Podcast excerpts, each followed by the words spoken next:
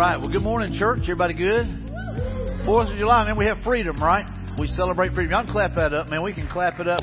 And we're excited that we get to celebrate in a nation where we have freedom to proclaim God's Word, to gather and worship, to do a lot of things. If you're joining us online, welcome. We're so glad you guys have uh, chose to be a part of the service. And uh, today I really want to uh, share with you guys something that God has put on my heart, and I feel like it's, uh, I, I feel like it's a, a great challenge to all of us. It, you know, in this whole series, Fishers of Men, about reaching the lost, about going after those that are far from God. That is the heartbeat of Journey Church. If you ever want to know, hey, what is Journey Church about? We want to reach lost people and we want to make disciples. That's what we exist to do. And we want to do everything we can to reach as many as possible with the good news, with the gospel, the power of the gospel. And so, last weekend, we had Pastor Ken uh, Gallion here. If you were not here, uh, incredible guy, man. I love Ken. He's just a great friend. Had a heart for reaching the lost. And uh, he challenged us with some uh, incredible uh, challenges last week, and, and, and, and I would just say this, you know, it was cool that our church was willing to be a part of their ministry. So we, we took a, uh, you know, we just placed a basket here, man. Almost $5,000 was given last week. We've had people give today. And I mean, that's awesome. So I wanted to say thank you to you guys for being generous and being a church that believes in the power of the gospel and you believe in mission. So thank you for being willing to give. Thank you for those who gave online as well but man, that money will invest in the gospel being presented all over Tanzania, even as we speak. And so Pastor Zachariah is, is out preaching and proclaiming the good news. And so I love that. So, so thank y'all for being a church that is missions minded. And I want to share this with you too. I just got this this morning. And this is a thank you note from a, a friend of mine who serves on staff at a church in Louisville, Kentucky. And they came through here and they have a, a really large church and they had about 10 or 15 charter buses, and they needed somewhere to be able to just kind of be able to pull over and eat. And uh, going to a restaurant was kind of out of the question with all the kids they had going. Think about how many buses that is. But they were going to youth camp. And uh, as they were going to youth camp, they stopped by here to eat, and they so they were sitting in here where you guys were at, and we prayed that God would bless them. Well, let me just tell you this: He sent me a, a message. There were 70 baptisms, and this is this is even bigger to me in a lot of ways. Salvation's a big deal. Don't get me wrong. There were 60 kids who committed to full-time Christian vocation, full-time Christian ministry. That's mind-boggling. I mean, I'm telling you, when I heard that, I'm like, dude, you know, the ministry that I grew up in, which was incredible. There were 65 kids, I think, that surrendered to the ministry to be called to, to preach and to go be missionaries and worship leaders and all kinds of stuff. But man, that's 60 in a week. I'm sitting there going like, man, God is doing some incredible things. Don't miss that. Don't think that God has checked out on America. Don't think that God has checked out on the mission. God is at work around us. And I really want us to jump on in. I've got a lot of text to cover today. I'm going to go ahead and tell you. And uh, so you got to listen quick, right? That's what Pastor Ken said. You got to listen quick. So check out this passage here. This is Paul writing to the church at Corinth. He says, When I first came to you, dear brothers and sisters, I didn't use lofty words and impressive wisdom to tell you God's secret plan. What he said, listen, man, I made it as plain and as simple as I could the good news, the gospel. And, and, so he said, hey, listen, we didn't try to dress it up. We didn't use big words. He says, for I decided that while I was with you, I would forget everything except Jesus Christ, the one who was crucified. I came to you in weakness, timid and trembling. He said, hey, listen, it wasn't anything I brought to the table. And I want every one of you to hear that. It's not what we bring to the table, it's what Jesus brings to the table. It is the power of the Holy Spirit at work in us. It is the power of the Holy Spirit at work in the church. It is, it is what God is doing. And we've got to get our mind around. That's what Paul said. Hey, listen, man, it's not what I brought to the table. I didn't have big words. I didn't have a good speech. He said, man, I was literally trembling. And there's some of you that you say, man, I'd like to share the gospel, but I don't know if I know enough. And I think I would get nervous. Yeah, Paul was nervous. But man, he went on to impact like nobody else, maybe except Jesus. He was the mission, greatest missionary the world's ever seen, second only to Jesus, right? And so if we can get our mind around that, you know, here's Paul who struggled with fear and trembling, but God used him so mightily because he leaned into the power and the working of the Holy Spirit. I had, I had lunch this past week with a pastor and we were talking about, you know, what we're praying for. And I'm just going to tell you, we've got people in our church, we're praying for an awakening. We're praying for a revival in our nation, in our churches. And somebody, you know, and somebody said, hey, you know, you know, one thing is an awakening, one thing is a revival. I'll take either one. You know what I'm saying? I'm good with either one, whatever God wants to do. But it's not going to be because of fancy preaching. It's not going to be because of politicians using fancy words. It's going to be because of the power of the Holy Spirit moving among God's people and literally waking up minds. That's what it's going to take. And every great awakening, every great revival begins with people praying. People interceding for their nation, for their family, for their church, for their pastors, for their leaders, for their nation. And so we've got to be able to say, God, we don't want, we don't want to have some kind of fancy words. God, we want to see the power of God at work. We want to see the power of the Holy Spirit at work in us, through us, and in our nation. We've got to be praying for those things.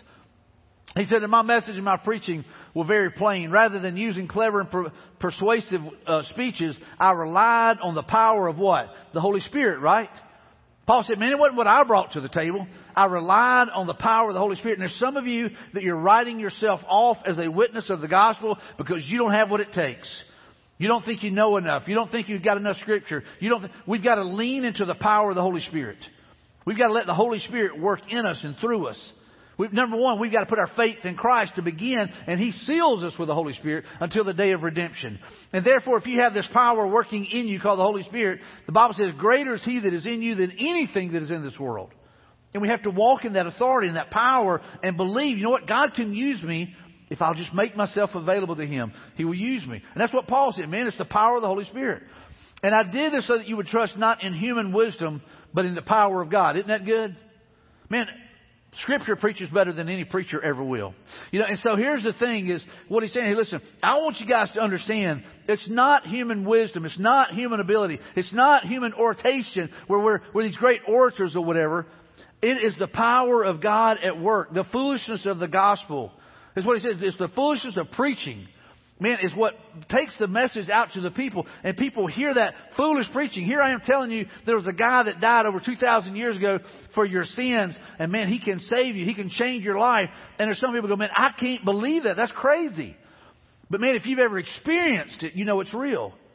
I tell people all the time, I said, I know what it's like to be lost. I know what it's like to be saved. And I'm telling you, man, you want to be saved. You want to know that Christ lives within you. And the one thing that nobody can ever explain away is my testimony. Because I know He walks with me and He talks with me. And man, He brings peace into my life. And He does things that I can't even imagine. And so I'm just telling you, man, we need the power of the Holy Spirit working in us. And that's, that's our first point today. Don't miss that. We must rely on the power of the Holy Spirit.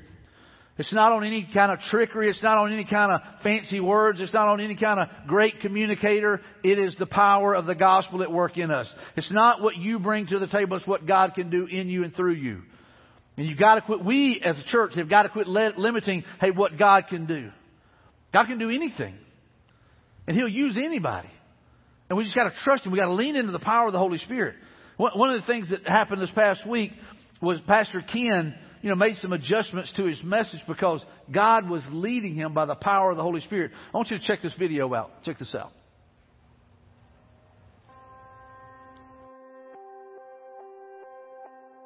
Hey, I'm Buddy Pitts. I'm a father, a grandfather, a great grandfather, and also a 65 year old race driver. And I got a story for you. I wasn't even thinking about racing until a few guys from church said, Hey, let's get a race car and let's use it as an outreach. And my grandchildren and my children were there to watch me race Saturday night. I was fired up. I was excited. Hadn't been in a car in 15 years. I didn't know what I was going to do or how I was going to wind up. I guess I got in bed probably around one o'clock uh, Sunday morning, and uh, it would have been easy for my buddy to lay in bed and and not come, but something led me. Said, "Man, you need to just get up and go." I was expecting Pastor Mike to continue his Fisher of Men series, and lo and behold, we have Pastor Ken, a guest speaker, uh, to deliver that message. Pastor Ken said something that like hit me with a brick, and he said his grandson had a ruptured AVM. An AVM is a arterial venous malformation uh, in his brain, in the back of his brain. We see my grandson. He was 12 years old in that picture. He had what they call an AVM. Uh, it's, it's best to understand it's where uh, an artery in your brain reroutes the blood and forms a pocket in the back. And they they went in to try to uh, do a preventive surgery to keep him from having a stroke, and he had a stroke. And I knew then I had to go share with Pastor Ken after the service. My family has this genetic disorder and we're plagued with AVMs. Sunday afternoon, my grandson was taking a nap, and he woke up from that nap, and he woke up holding the back of his neck with Collier's AVMs, and we knew where they were located. My daughter Megan saw that, his mother, and went over to him, uh, picked him up. She sensed something something was going wrong, so her and her husband put him in a car right then and was rushing him to Baptist East Medical Center when on the way there was a decline in Collier and they went straight to Prattville ER. They knew and was aware of his HHT disorder and was ready to start working on him. When Collier arrived at Children's Hospital, he was in such a critical situation that they had to intubate him immediately and start breathing for him. With him being on respirators uh, and all these lines hooked up to him, he was in a critical, life-threatening situation right then. It wasn't until after all this happened that I was able to look back and see what actually happened, how the Holy Spirit led Pastor Ken Sunday morning to alter his sermon and to add the photo of of uh, Carter Jordan. And I called my daughters and I told them you wouldn't believe the sermon that I heard. I heard a sermon about an AVM rupture in a brain, and I already have people praying for us before it ever happened. The Holy Spirit had people in place to prepare me, a grandfather, for what I was fixing to face in a few hours. Well, as you see the picture of Collier Saturday night up there, a healthy, vibrant boy, our father knew it was going to happen, but we didn't. On Sunday night, you see him right there in life support. And now look at the picture of him now, from Sunday till Thursday. The miracle of prayer, the power, prayer warriors have been working all week, 24 hours a day, praying for Collier and the neurosurgeons expect 100% recovery, but it's going to be a road to travel. So we're, we're so blessed. For those watching today online and those here, in your situations and your trials, just like mine, we have helpers. Just like Pastor Ken, the Holy Spirit led him to minister to me. And now we're here to walk with you in your walk. The Holy Spirit is working in this church. It always has been. My wife and I came to this church in 2013 after praying for six months to lead us somewhere to worship. Being new here, we walked in as strangers, but we left out as family when we left that Connect class. And it's always been family here at Journey Church. I'm with you. Woo. Last last week after the service, uh, Buddy and Ken were standing in the back talking, and they were having that conversation. And, uh, and Ken said, "Hey man, let me pray for you." And so we don't always know what God is doing, but the Holy Spirit is always at work. And so the Holy Spirit was li- literally leading Ken to change his message a little bit, use that part for some reason, didn't know why, and then gets an opportunity to pray over Buddy, and Buddy didn't know that in about five hours it was going to be critical with his own grandson. See, the Holy Spirit works in us. The Holy Spirit works through us. The Holy Spirit prepares us. The Holy Spirit is what we've got to lean into. And, and that's what Paul was saying. Hey, listen, don't think it's what you bring to the table. You've got to lean into the Holy Spirit. You've got to let God work in you and work through you. We've got to decide to forget things and focus on Jesus Christ. What Paul said is, man, I forget, I forgot everything. He said, man, nothing was more important than my relationship with God. Nothing was more important than Jesus and, and, and the message of the gospel. And he said, man, I, I forgot everything else. And so I'm just telling you, there's some of us in this room, we need to forget what the world says. We need to forget some of the things that are going on around us. We need to forget some of the stuff of the world and say, God, help me to focus on Jesus, the kingdom of God. Those that are perishing, those that are lost, those that don't know Jesus Christ. God, help me to focus on your kingdom. And, and, and Paul says, man, we got to decide. That's a decision we make. We have a choice. We can decide to say, you know what, God, I'm going to focus on you and your kingdom. I want to focus on you and glorifying you, not on me, not on what I bring to the table, but what you bring to the table. God, I just want to be used by you. And, and that's the good news. God can use anybody. He can use anyone. He'll even use you. He'll use me. I remember telling God, God, I don't know how you're going to use me, but here I am. And I'm just telling you, God wants to use you. You're a, you're a light in someone's life. You have the opportunity to be that. You're the one that will speak life over them. You're the one that will speak truth into their life. You're the one that will love them enough to share God's Word. But you have to decide that. You have to take ownership of that and, and say, God, I'm, I'm leaning into you. I'm trusting the Holy Spirit to bring what is needed because I don't feel like I have enough. And most of us probably don't. But the Holy Spirit is enough. Look, look at what Paul says here in 2 Corinthians 4. He says, therefore, since God in His mercy has given us this new way, we never give up. Church, we can never give up. We can't give up on the message of the gospel. I know it's easy to watch the news and say, man, it's hopeless. It is not hopeless. We have a message of hope. I know it's easy to watch what's going on around us and say, you know what, nobody cares anymore, but God cares. And we cannot give up. We cannot give up. We cannot just say, you know, I'm just going to do what everybody else is doing. We cannot give up. And that's what Paul says. We never give up. We've got to be a light. We have got to stand on the truth of God's Word. We have got to believe that He can do anything and all things. And we've got to lean into that. We've got to give up. We cannot give up. We reject all shameful deeds and underhanded methods. We don't try to trick anyone or distort the Word of God. We tell the truth before God, and all who are honest know this. What Paul is saying, listen, we're not trying to trick you into putting your life and your faith in Christ. We're not offering you anything. This is not a bait and switch situation. We're telling you the truth of God's Word. That without Christ, you will bust hell wide open. Without Christ, your life is not, does not have purpose. And we need Christ. We need a relationship with, with God through Jesus Christ. And it's only by faith and faith alone. It's not by works or deeds. We can't earn it. We can't give enough. It is by faith. Faith in who Jesus is, what He did on the cross, and what He did through the power of the resurrection. And so what Paul said, man, we're not trying to trick you. We're telling you, dude, this is good news. The bad news is, is you will bust hell wide open without Christ. We're not offering just another option. We're offering you the one way to, to, to a right relationship with God. And that's through Jesus. And so he goes, man, anybody that knows us knows this is true. If the good news we preach is hidden behind a veil, it is hidden only from people who are perishing. It's hidden behind a veil from those who are perishing. And look who does the hiding. Satan, who is the God of this world, has blinded the minds of those who don't believe.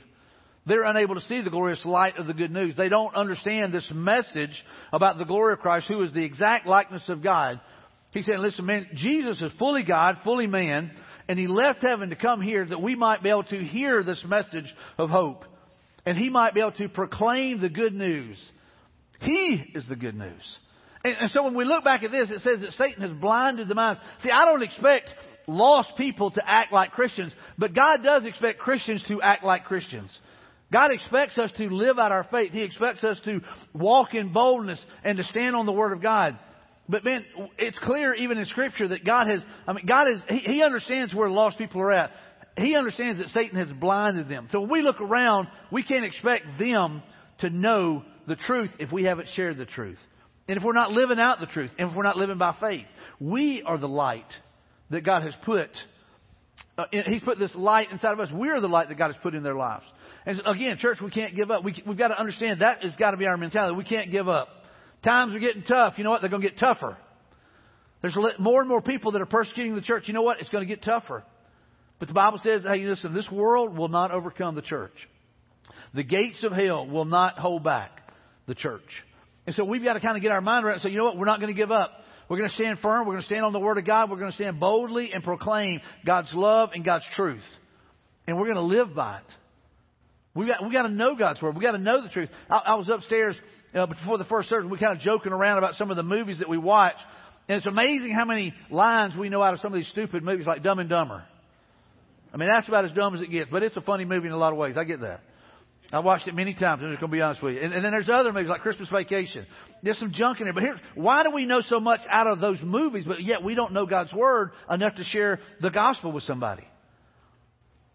I mean, and you guys are laughing because you probably know, know those movies well, right? But do you know God's Word? Do you know the truth of God's Word so that you can share with someone who is far from God? And we've got to be willing to share God's Word, God's truth.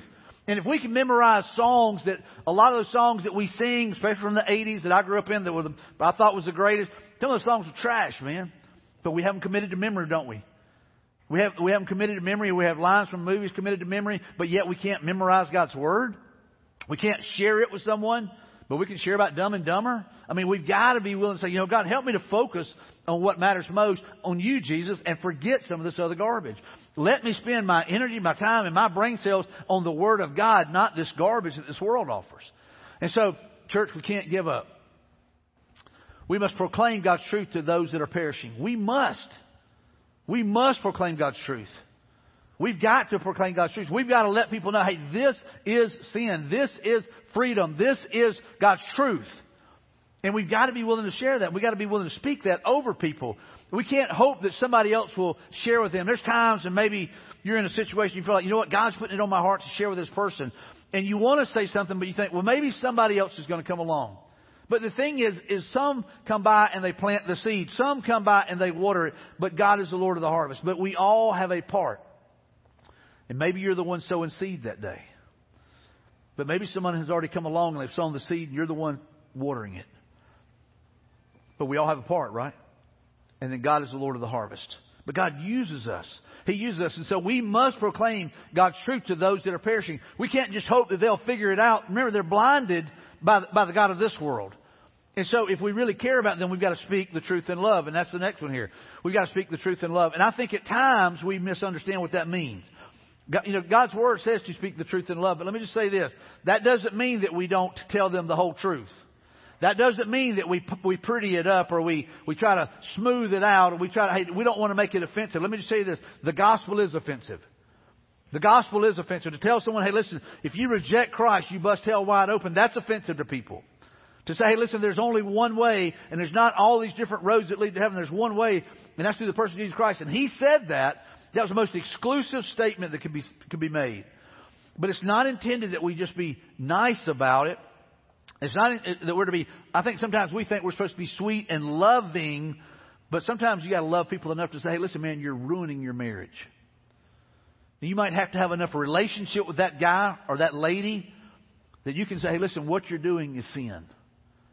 And if you've got enough clout in their life, and maybe because you've been building relationships and you've been trying to find ways to, to build bridges in their life, you've got enough clout. But I think at times we've got to speak the truth in love. Say, listen, I love you enough to tell you that what you're doing to your marriage is destroying it. I love you enough to tell you that what you're doing right now financially is killing your family. And we've got to love people enough. And so it's not, hey, I got to speak the truth in love like, ooh, I want to tell you that, and make it sweet. It's you've got to love them enough to speak the truth. And we need friends in our lives that love us enough to speak the truth. And we need people in our lives that love us enough to speak the truth. They're not trying to hurt us, they're trying to help us. And so we've got to get our mind around what Scripture says and not just what our perception of that might be. This is the, the next part right here. It says, you see, we don't go around preaching about ourselves. We preach that Jesus Christ is Lord. And we ourselves are your servants for Jesus' sake. Look at that. We're servants. That, that video that, that starts the message there, the sermon bumper, it shows all these different ways that the church is, is trying to serve and be involved in the community. I was talking after the first service with some guys about ways for us to serve and bless our community. So we are to serve so that we get to share the good news. We serve people because we care about them. And for whose sake? For Jesus' sake. Look at this next part. For God who said, let there be light in the darkness has made the light shine in our hearts so we can know the glory of God that is seen in the face of Jesus Christ. What, what he's saying, listen, man, we have encountered Christ. Paul, we know, man, had an encounter with Jesus Christ. It changed him forever. And man, so he, he's like, man, God has, has literally put this light inside of us. It's the Spirit of the living God, the Holy Spirit. We know, we now have this light shining in our hearts, but we ourselves are like fragile clay jars containing this great treasure. This makes it clear that our great power is from God, not from ourselves. It's one of my favorite verses. My wife Laura, when we were dating, she left that verse on, on, on a note on my car. And I've always, I, I, it's one of my favorite verses because I think about, you know what? Man, we're just clay jars. We don't bring a whole lot to the table. Clay jars break easy, right? We're made out of the dust. God forms us into man, and He puts His Spirit within us to go out and accomplish His task and His work and to expand the kingdom of God. God has literally put His light in these jars of clay. So it's not what we bring to the table. What is it again? It is the power of the Holy Spirit. It is the power of God at work in us. And the world is watching. I'm just telling you, the world is watching to see what these jars of clay filled with this light from heaven what it really believes and what it really trusts in. The world is watching us. It wants to see what we believe. We got to believe. And we got we got to ask ourselves, man, do I really believe the message of the gospel? Do I really believe the power of God to change a man's life? That someone can go from, from death unto life? Yesterday, or I think it was last night or this morning, one of the ladies in our church shared her testimony because yesterday was her birthday. And she was talking about how God had set her free. She was talking about true freedom and how her life has been changed and transformed by the power of the gospel. She's been set free from drugs and alcohol. And she is so honest and transparent in that testimony that it is refreshing to hear one say, man, I'm still being changed and transformed by the power of God and the Word of God. And I'm like, man, that, that is awesome, but you can tell she believes. And so let me ask you, do the people in your life know that you believe? That, can they see that you really believe the Word of God? That you really believe it to be true? Do you really believe that someone's going to spend an eternity in hell? And if so, then why are you not sharing your faith? Why are you not telling people how they can be saved? And we've got to ask ourselves, do we believe? We've got to. Because the world is watching us. Let me show you, I want to share this with you. This is where there's a lot of text.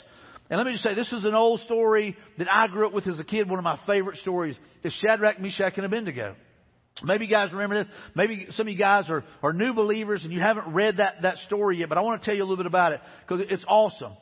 I had a, a guy this past week, I was asking him, you know, I was sharing with him in, in pre-marriage counseling. He ended up praying to receive Christ Wednesday night. And I asked him at one point, I said, hey, listen, man, I said, I said, have you ever put your faith in Christ? And he goes, no, I haven't. I said, why not? He goes, I wasn't raised in the church. And so there's people out there that they don't know these stories. But man, we got an opportunity to tell them. And, and so I gave him a new believer's Bible. He prayed to receive Christ that night, put a new believer's Bible in his hand. I said, hey, listen, man, as you go through, you're going to go through and you're going to read God's Word, and God is going to lay this foundation in your life. And man, you will be able to stand on that firm foundation of the Word of God. And I'm telling you, we as believers have got to do that.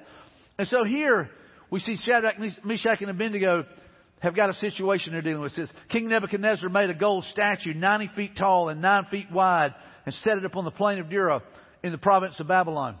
That's nine stories tall. That's, that's, ten, that's nine basketball goals tall. Nine feet wide gold statue. And listen to what he says. He said, then he sent messages to the high officers, the officials, the governors, the advisors, the treasurers, the judges, the magistrates, and all the provincial, uh, provincial uh, officials to come to the dedication of the statue he had set up. That's all the what? The politics, right? That's all the leaders. That's all the judges. It's all the, it's all these leaders and political leaders and all these different offices. And he's telling them what to do. So all these officials came and stood before the statue uh, King Nebuchadnezzar had set up, and then a herald shouted out, People of all races and nations and languages, listen to the king's command. When you hear the sound of the horn, flute, zither, lyre, harp, pipes, and other musical instruments, bow to the ground to worship King Nebuchadnezzar's gold statue. He's saying, listen, this is what you're supposed to do. And so what he's saying is what King Nebuchadnezzar has told him to do. Listen, everybody is going to bow to this idol. Everybody is going to bow. And he threatens them. Anyone who refuses to obey will be immediately thrown into a blazing furnace. Listen, if you don't bow down, if you don't follow what I say, you're going to be thrown into a blazing furnace. There are more idols today in our lives and around us than ever before. I believe that. It may be your phone, it may be your TV show, it may be your car, your house, your boat, your whatever. It could be your kids. And there are more idols today than ever before, it seems. And let me tell you, all around us there are Christians that are bowing down to these idols. We, we give them more attention than we give God. We give them more affection than we give God, the God who created us and breathes His life into us, has literally sent His Son Jesus to save us. And so we have to ask ourselves, are we going to bow to the idols of this world? And many of us, man, I'm telling you, I see Christians all the time bowing down to these idols. And we have to ask ourselves, are we going to bow down to these idols? We're told to follow the crowds that bow down to this world. We're told that's what you're supposed to do. We're told, hey, listen, you've got to believe what these people say, regardless of what God's Word says. You got to believe what anybody puts out there. And right now, man, it is crazy what our media is promoting and pushing and saying, hey, this is the way it should be. And it stands in opposition to what God's Word says. And uh, too often, like I said, Christians are going like, well, I'm just going to go with the flow. And that's exactly what ne- King Nebuchadnezzar was wanting. Hey, everybody's going to follow what I have said and everybody's going to go with the flow. Getting all the po- politics, I'm getting all the judges, I'm getting all, everybody to do what I say. And they did. But they also tattled on a few guys who were not. It says, But there are some Jews, Shadrach, Meshach, and Abednego, whom you have put in charge of the province of Babylon. They pay no attention to you, your majesty. They're, they're telling, they're tattling to King Nebuchadnezzar, hey, listen, just want you to know, there's a couple of guys, there's three guys that are not doing what you said. They refuse to serve your gods and do not worship the gold statue you have set up. Then Nebuchadnezzar flew into a rage and ordered that Shadrach, Meshach, and Abednego be brought before him. And when they were brought in, Nebuchadnezzar said to them, Is it true, Shadrach, Meshach, and Abednego, that you refuse to serve my gods or to worship the gold statue I've set up? He said, Listen, I want to know where you stand. And he's calling them out. This is like being called in, in front of the judge, the, the king, the, the whatever. You're, this is like the highest one. And he said, Hey, listen, I want to know where you stand. What are you going to do? And he gives them one last chance. I will give you one more chance to bow down and worship the statue I have made when you hear the sound of the musical instruments. But if you refuse, you will be thrown, in, thrown immediately into the blazing furnace. And then what God will be able to rescue you from my power? He thinks he's got them. He thinks he's got them. He says, hey, listen, you got to make a decision. And they do. And I'll just tell you this, we have to make a decision. We as a church have to make a decision. We as a nation have to make a decision. We as individuals have to make a decision. Where will we stand? Because the persecution is coming. It is here. And there may be a day not too long from now where we won't be able to speak the freedoms that we have, speak the Word of God the way that we do in the nation that we celebrate today. And we have to ask ourselves, what are we willing to do? Shadrach, Meshach, and Abednego replied, O Nebuchadnezzar, we do not need to defend ourselves before you. I love that. They knew that they had a defender that was greater than they could even be. It wasn't what they brought to the table, it's what God brings to the table. If we are thrown into the blazing furnace, the God whom we serve is able to save us. He is able, right? God is able. He will rescue us from your power, your majesty. He said, they go, hey, listen, we believe He is able. And do you believe that God is able to heal cancer? Do you believe that God is able to heal Collier? Do you believe that God is able to do what He says He can do? Do you believe that God can heal our nation? Do you believe, or are you one of those doubters? Do you believe in the power of the Holy Spirit to use you? I love these guys. He says, but even if he doesn't, we want to make it clear to you, your majesty, that we will never serve your gods or worship the gold statue you have set up. We have to make that decision before we ever get there. Will we stand or will we bow? And here I love this. What Shadrach, Meshach, and, and, Abednego are saying is listen, if we believe that God is able, we know He is able. But even if God has a different plan than what we think, we will not bow down.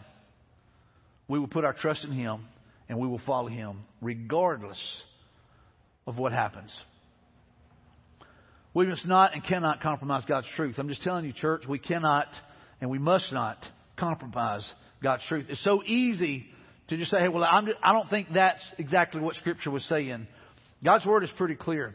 Paul said it earlier. Hey, we, we don't come with fancy words. We come with the truth of God's Word. We lean into the power of the Holy Spirit. And we want you to know it's not what man brings to the table, it's what God brings to the table. And so we must not and cannot compromise God's truth. We have to stand firm on that. And the world is watching to see if we really believe that. The world is watching. The world is watching. It's watching you. They're watching to see how you respond.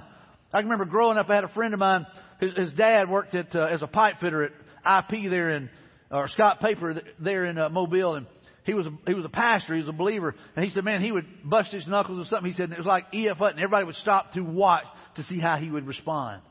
And he said, God, thank you, it was only one. You know, he just he said, man, I tried to find something positive in it.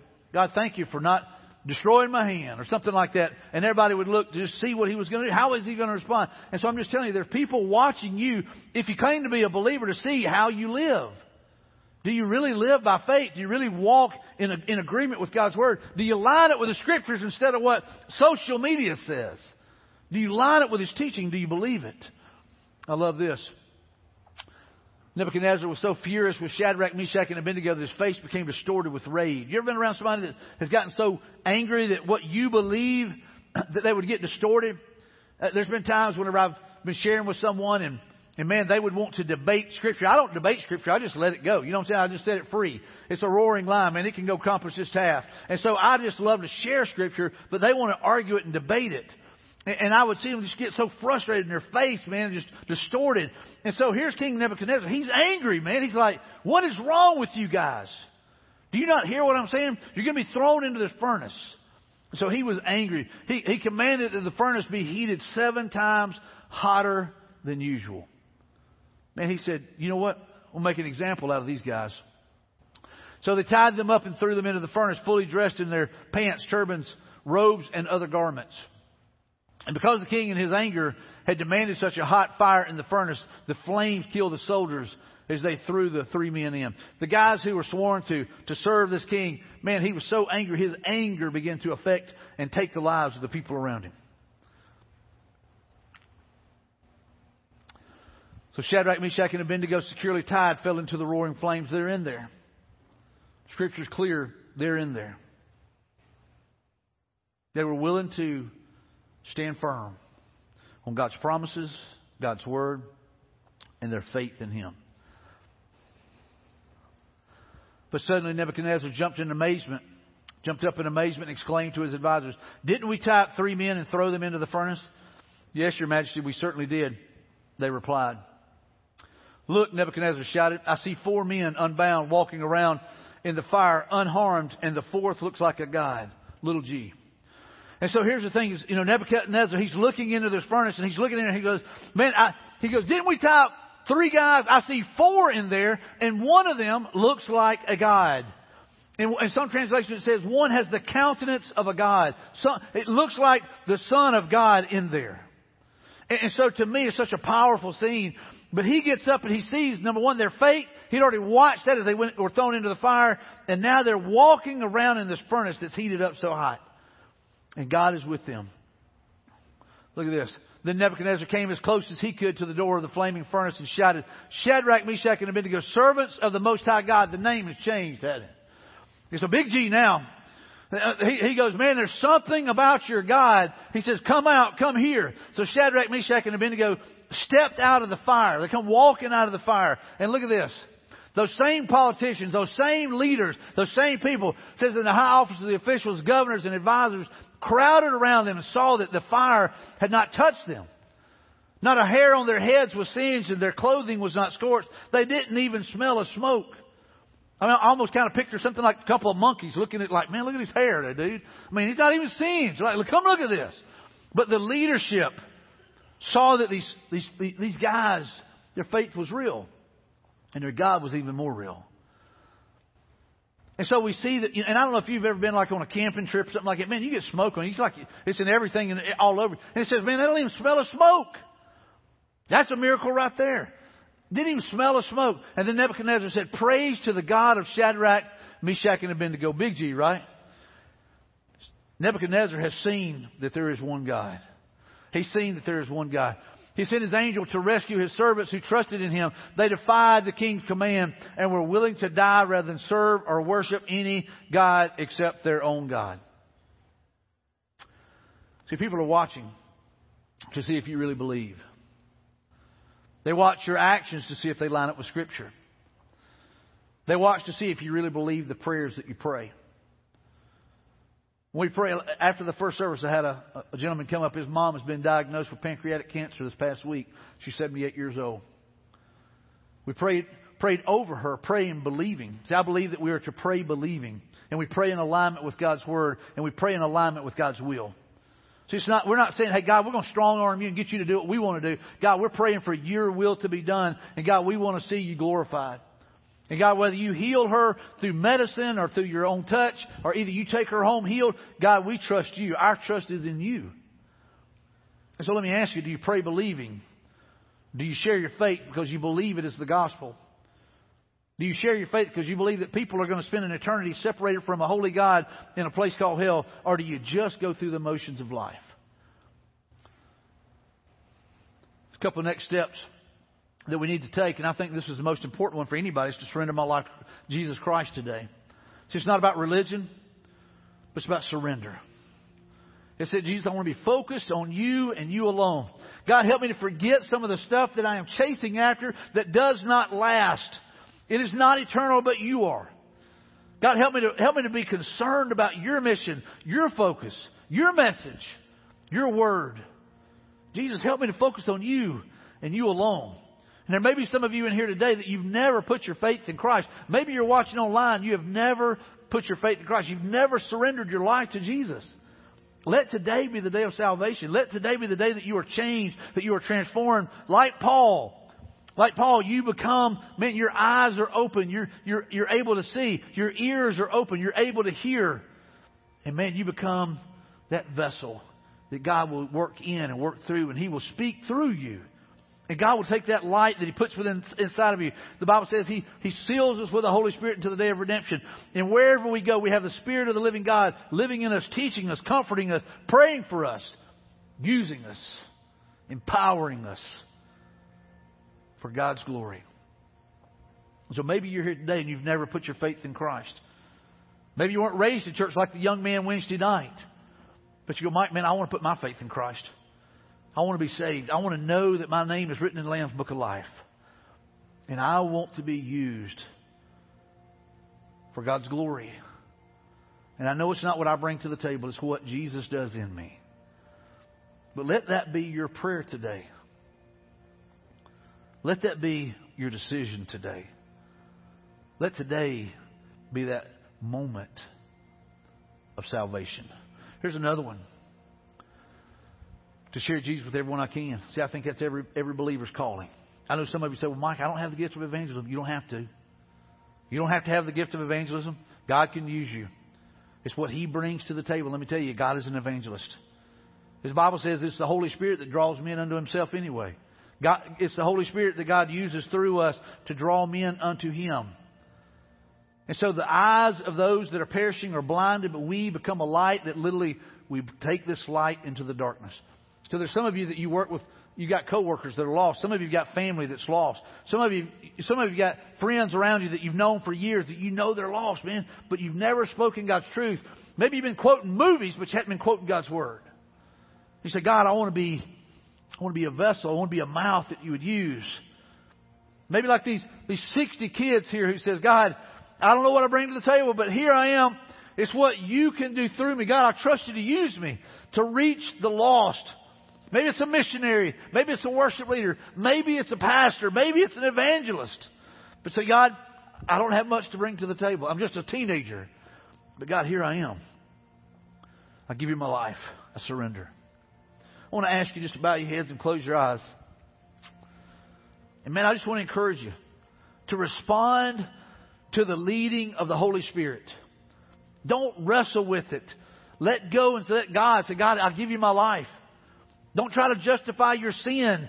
Just realize, hey, you know what? That sin is what has separated you from a holy God. So God, I want to ask you to forgive me of the sin that is in my life. I want to ask you, Jesus, will you, will you come into my life and will you save me? His answer is yes.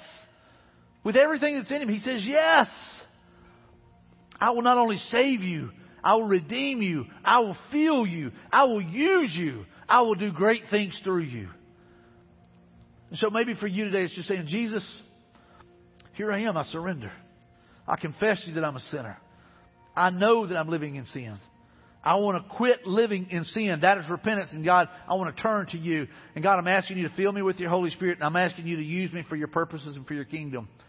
And God, here I am. I give you everything.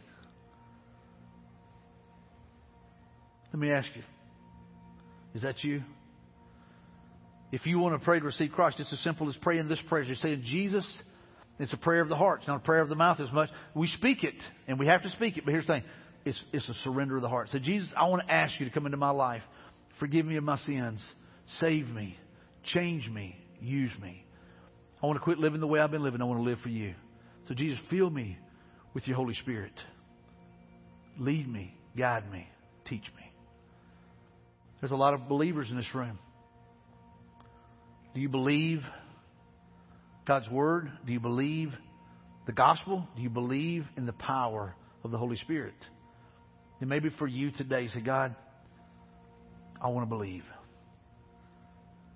I want to believe. I need you to work in me. God, I want to be that light. I want to be that messenger. I want to be that vessel. I want to be that clay jar that you have filled with this incredible light called the Holy Spirit. And God, I want you to use me wherever I go. See, that's a decision we've got to make today. You can't wait till the moment. You got to make the decision now. And so I just want to ask you, maybe you're here today and you put your faith in Christ today for salvation. If you prayed that prayer, you asked Christ to come into your life, would you just raise your hand and say, Mike, I just prayed to receive Christ. I asked Jesus to come and live within me. Anybody in the room? Takes courage, man. I get it. Just raise your hand and say, Mike, that's me. I just asked Christ to come in and save me. Maybe you're online, you're watching. Hey, I want you to text us my decision to 94,000. Say, Mike, that's me. I just prayed to receive Christ. I just put my faith in Christ. I surrendered. Maybe you're one of the believers that's sitting in here that you know, man, I'm not, I'm not a light. I'm not sharing my faith. Mike, you, you slapped me in the face a while ago when you talked about all the movie lines I know, but I don't know God's Word. I want to change that. Well, then let today be that decision. You know what? I'm going to start reading God's Word. I'm going to memorize God's Word, and I'm going to share God's Word. And God, I want you to be glorified. I want to focus on Jesus. Let that be your decision today. And let's go after those that are perishing. Not with fancy words, but with the gospel, with the truth, and with the power of the Holy Spirit leading us. Let's pray as a church right now. Let's pray, God, bring an awakening. God, bring an awakening. God, bring a revival. God, move. Let your spirit change the nation that we live in. God, let your spirit fill us and use us as your witnesses and your light. God, fill us with your power. Send us out with boldness and courage so that we might speak the truth in love. Father, I thank you for meeting with us today. And God, I know this message has been heavy on my heart all week. But God, it's not my message, it's your message. God, thank you that you trust us. You send us out right now, Lord Father, wherever we are, wherever we are watching online or whether we're here, God, you're sending us out to be on mission. God, let us be a church that is evangelistic, that is missions minded. But God, that we don't just want somebody else to go do it. We surrender our lives. Use us for your purposes and for your kingdom. In Jesus' name we pray. Amen.